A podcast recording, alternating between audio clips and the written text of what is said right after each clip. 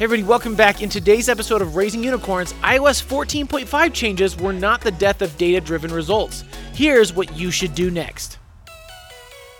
You don't have to be a unicorn to capture the magic of a great business. Harmon Brothers has helped countless companies, both big and small, grow into the businesses they were meant to be. Here on Raising Unicorns, we share the marketing secrets we've learned to help you raise your business by hundreds of thousands to hundreds of millions of dollars and beyond. Everybody, welcome back to the Raising Unicorns podcast. I am Shane Rickard, CEO of Harmon Brothers, and today I have with me the one, the only Tom freaking Broshinsky.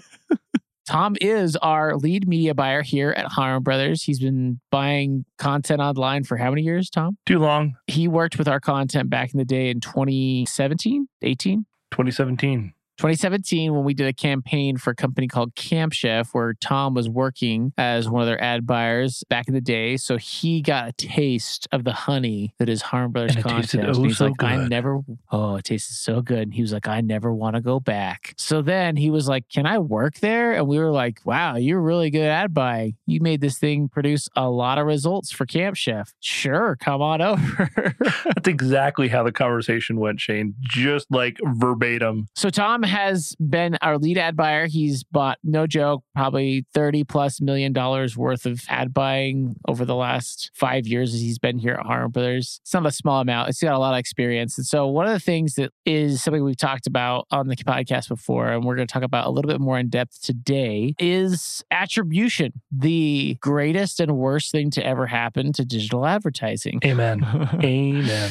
Unless you're like not a marketing person or you're a marketing person you've been living under a rock for the last three years there has been a big shift in attribution and how things are tracked so tom maybe take us back a couple years to setting a stage for how cookies and how cookies worked for attribution in the past It was so wonderful. It was a time of unicorns and gold and wonderful return on ad spend within Facebook because we're going pre iOS 14.5. So we're going back two years, two and a half years, where the pixel and the tracking, when someone clicked on an ad on Facebook or Google or really any platform, they would click on the ad, go to the website, and the relay of that information from the website back to the ad platform was really solid. I mean, it was within probably 75, 85% accuracy, which for an ad platform was pretty cool. And it was uh, reliable enough that brands and agencies like Harmon Brothers that we could rely on. It was wonderful. But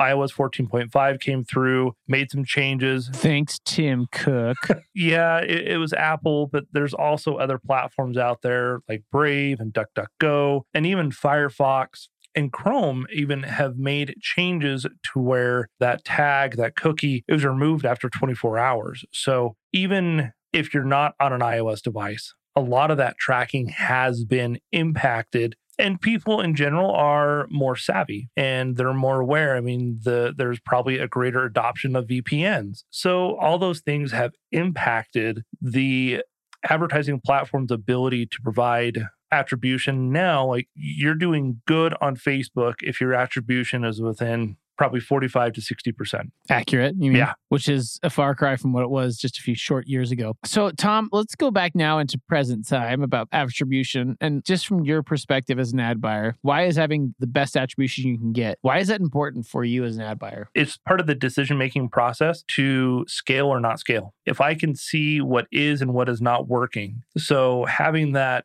degree of clarity where I can get in and look at how an ad is performing, how an ad set or a campaign is performing. Without it, it gets really, really difficult and it's hard to scale. Or, you know, working with a creative team or a client and we're testing something specific, if I don't have a way of attributing where that traffic is coming from and which ad content it's driving that, it's very difficult to definitively go back and say, or even directionally say, this is what is driving this. back in the day before online advertising and before online like e-commerce the way it would work is you were in retail that was the channel or you owned your own retail stores and the way you would run advertising is there would be a flight of ads that would go out whether that was on billboards or radio or tv and then you'd have measured lift at retail consumption or whatever your channel of distribution was then you'd have to wait six weeks to see what that like sales report was coming in from all the different retailers and all the different stores and it was very much so So, like, we don't know which ad they listened to or saw or read that made them do this, but we know that it increased sales by 20% or 5% or whatever it was. The internet came around and with the cookies that Tom was talking about, that was like,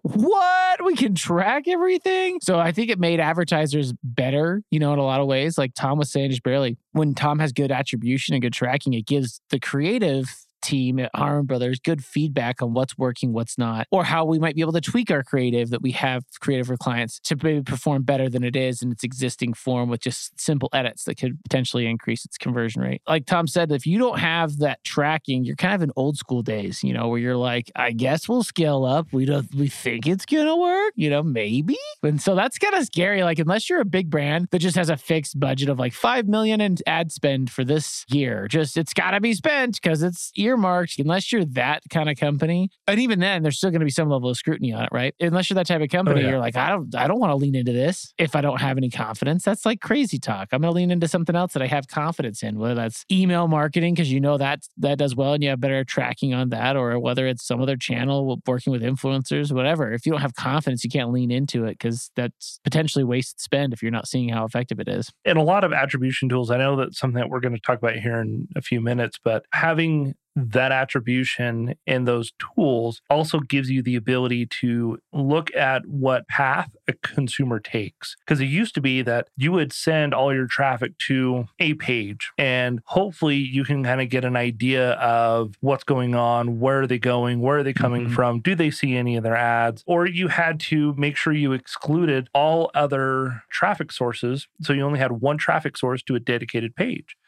Uh, so having you know attribution tools landing page segmentation where every channel has its own unique landing page. We've worked with clients that have done that. It's miserable. It is hard. It's very tedious. A lot of work too on the development side for creating unique pages and tags. It is it's a double-edged sword because with that you do get a little bit more degree of clarity because you can say I'm spending X amount of dollars for this channel and only this channel is driving traffic or right. sales to this particular page, but without unless you're only sending one ad to to that page, you still don't know mm-hmm. is it this ad? Is it that ad? Let's say you're running 35 ads to mm-hmm. that page, you still don't 100% know of those 35 which one is actually driving the sales. Yeah, which gets infinitely more complicated if you're like, okay, well, each ad is going to a different page. And then if you've got 200 ads running, you'd have two different unique pages to really lock down like which one's doing well. So without a good attribution system, it's kind of a mess. It kind of becomes infinitely more complex and more challenging, right? Tom, walk me through as an ad buyer, you set up attribution for clients every time with some level of, we have to figure out tracking. Sometimes they have it in place, sometimes they don't. Sometimes we're helping them set up the pixels, sometimes we're helping them set up their attribution software software. So, what are the key factors that affect the quality of attribution? Data, and just making sure that that data is as clean as possible. Let's break that down a little bit. How do you ensure that data is clean? One of the first things is just making sure that everything is triggering or firing correctly with the Facebook Pixel, Google Analytics, and your e commerce platform. Not long ago, probably about two and a half months ago, I did this with a client because they hadn't done it yet. Like, okay, we want to scale up spend, but we don't know how accurate is the Facebook data? How accurate is the Google Analytics data? It was a little bit tedious, but it was super informative for us. And even though this particular client, they don't yet, although they will here in the next week, have an attribution solution, but part of being able to define scale and working with what we had at that time was going in and each day I would look at the data for the pixel fires in Events Manager. I know this is kind of getting the weeds. Some may understand this, some may not. And if you don't, hit me up on email. Happy to respond, tom at harmonbrothers.com. But what I did was that I just looked at the Facebook data, compared it to the Google Analytics data, and then compared it to my source of truth, their e commerce platform, and started to track that day after day for about a two week period, going back historically over two weeks, just so that I could understand and the client that we could understand what margin of error potentially do we have on that platform. And it's even if you can't get your data super clear, it's just understanding where the shortfalls are in those platforms. And then at that point in time, if you don't have an attribution solution, then at least understanding that gives you more information so you can make a better data driven decision. Because until you know that, this particular client, they're like, oh, we want to scale, but not really. But that particular client in December, I think we spent like I think it was like $35,000 in December. But after I kind of went through that process and we knew that we could start scaling in January, we spent over 120 grand on Facebook without an attribution solution. So just understanding your data and getting clear on that can be a game changer. Let me ask you this then, Tom. There's two major ways that we've looked at it. There's the, the classic return on ad spend. You put in a dollar, how much do you actually get out of it according to your attribution tool, whether that's Facebook or some other third party? Or there's like the broader perspective of we call it the media efficiency rate is what we call it here at Harm, but there's the MER. The idea there is taking a global approach of like, okay, how efficient is your spend in increasing the overall revenue of the company or overall revenue of a particular product potentially. And so saying, okay, we spent $100 on Facebook on this day and we saw $150 in sales. So we would say that's a media efficiency rate of 1.5. Tom, walk me through like why you would use MER or why you would use return on ad spend or ROAS, one versus the other? And what are the kind of the advantages and disadvantages of both? I really like using MER, particularly for clients who are starting to diversify their traffic sources because of tracking issues within the advertising platforms. And if they don't have a tracking solution in place, MER is really solid just to see and say, how much are we spending? How much are we making? And are we doing that profitably? And, and that's, you know, of course, working with a client and determining where is a profitable MER. In general, though, it's really nice just because it eliminates some of the nitty gritty that comes by digging in on a ROAS side. Because typically, when you start going into a ROAS, it's like, how is Facebook performing as a return on ad spend? How is Google performing as a return on ad spend? And even those clients, and even myself, I've found this, you get hung up on how a channel is performing and sometimes forgetting that the intent drastically impacts that return on ad spend. A Google user has a much higher intent than a Facebook user, and that's going to impact your return on ad spend. MER, I love it because it gives you a very holistic view, doesn't give you the real granular side of things. ROAS can be really good, but it has to be taken within context.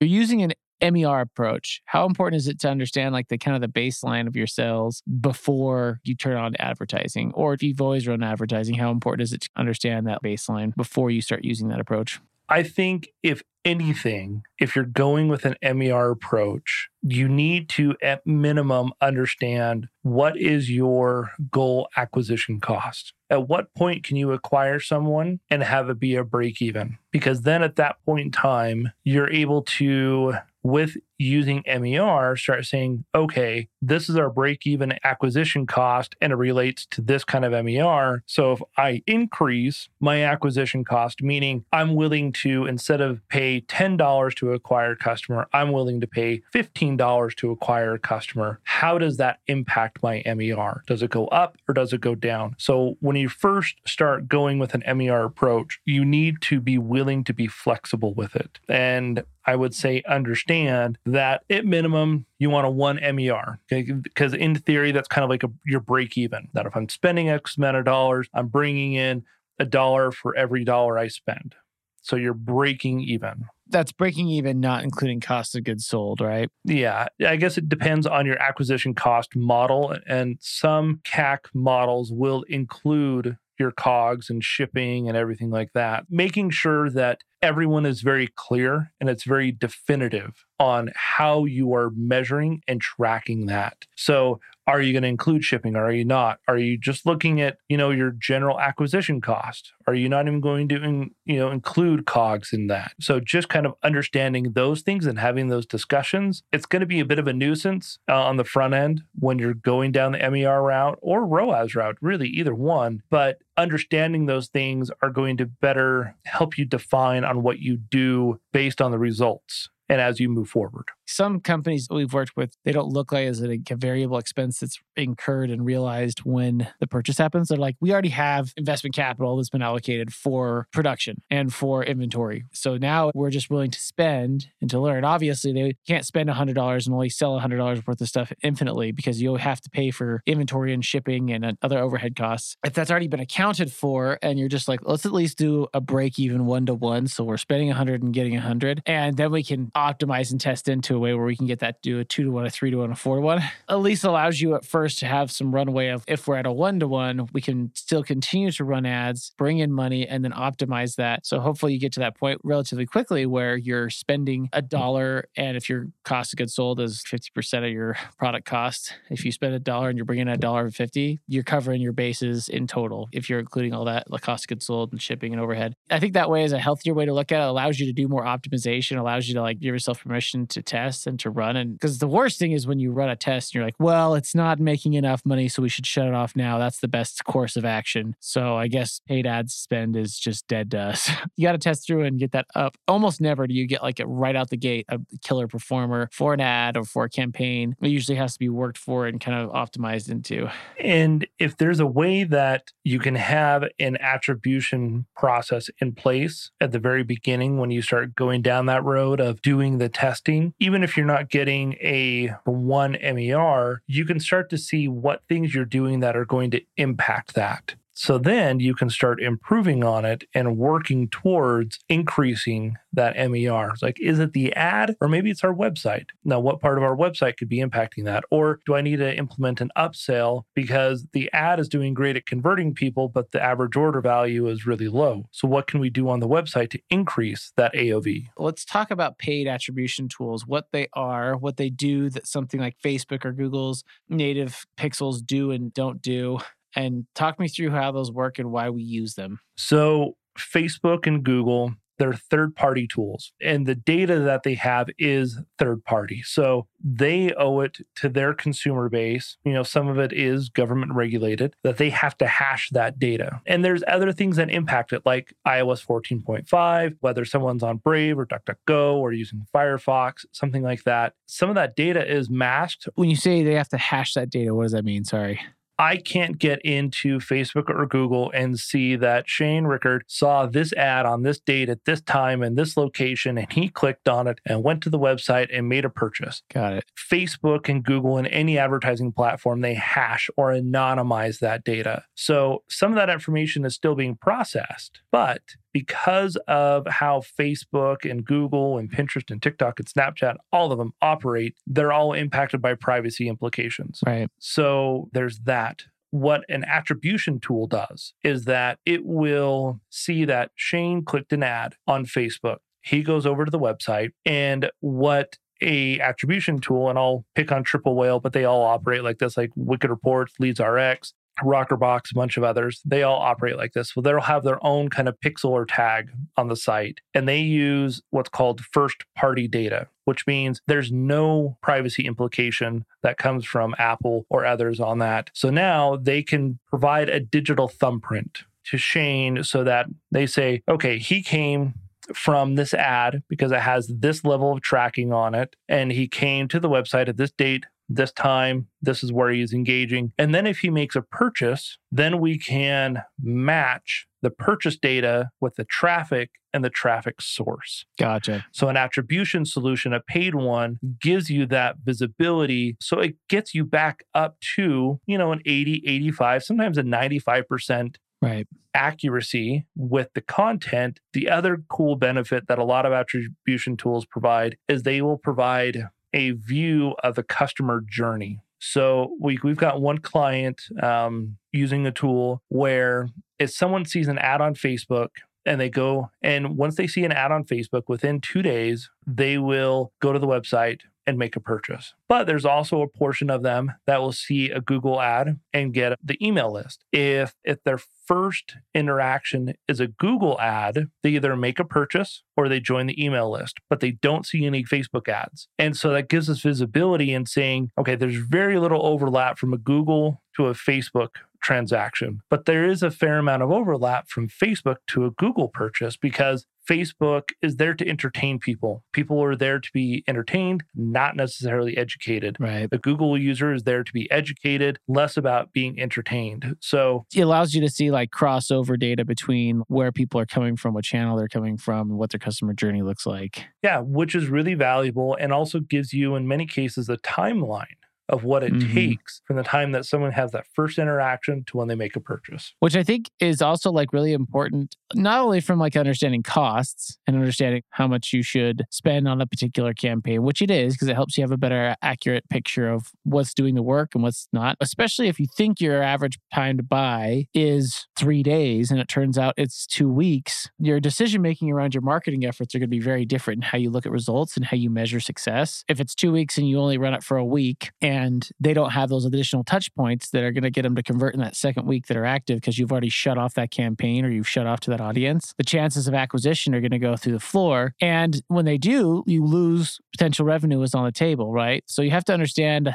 I think, like how long you need to run a test on these different channels in concert with each other. If you do the test for too short, you're cutting yourself short. You know, you're not seeing the full picture and you won't actually see if it's effective or not. So you got to give it time to do its thing and for people to take its course. Because I think you know, impulse stuff, it's like super low, super fast, but like a lot of stuff that we sell like in the 100 plus category, it's not impulse. Let's buy this right now. Right. And they vary in length depending on, you know, how complicated the product is and how niche it is, how competitive it is, how under, well understood it is, how obscure it is. Like those all have a factor into how long you need to be testing something before you like rule it a, a failure or a success. And I think that triple whale and other attribution tools are very helpful to understand that picture of how long it takes for someone to actually buy something and how many touch points they have. Yeah, and and in the world today in digital marketing, no one platform can truly claim all of it. There's always going to be a degree unless it's the NSA, and then they're like, "We can because we listen to everything you say and encrypt it all." They could have the best attribution platform of all time if they just were like, "We're going to get into the e-commerce business."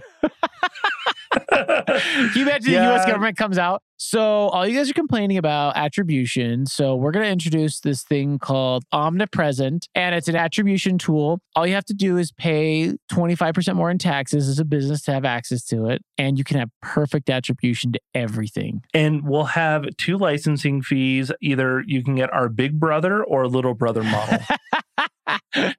this is a slight derailment of our conversation, but a lot of people do forget that your phone and your devices, your connected devices, they are listening on stuff like that. When you accept terms and conditions on Facebook or Google or whatever, or Amazon, part of your tr- agreement to those terms and conditions is that they can read your text messages. They can look at your search queries. listen to you. Amazon speak. can go in and look and see what prompts you give your Echo Dot so that it can give you suggestions on additional things to buy. I look at Facebook, Google, and programmatic ads. So anything that you would see, you know, here locally, we've got KSL. So there's a good chance that you would see an ad on KSL, on the KSL app for Traeger sometime in the next 24 to 48 hours. Dude, there was a time, I'm not kidding you. I remember when we were in our old office in the South Provo. It was Benton and I were talking about getting blinds at our old office. For context, we had this these old blinds that were like floor to ceiling, like 13 feet tall, like old school. It used to be a furniture store. They wanted to have it be like a big showroom so people could see it from the road. Right? It faced south, so it was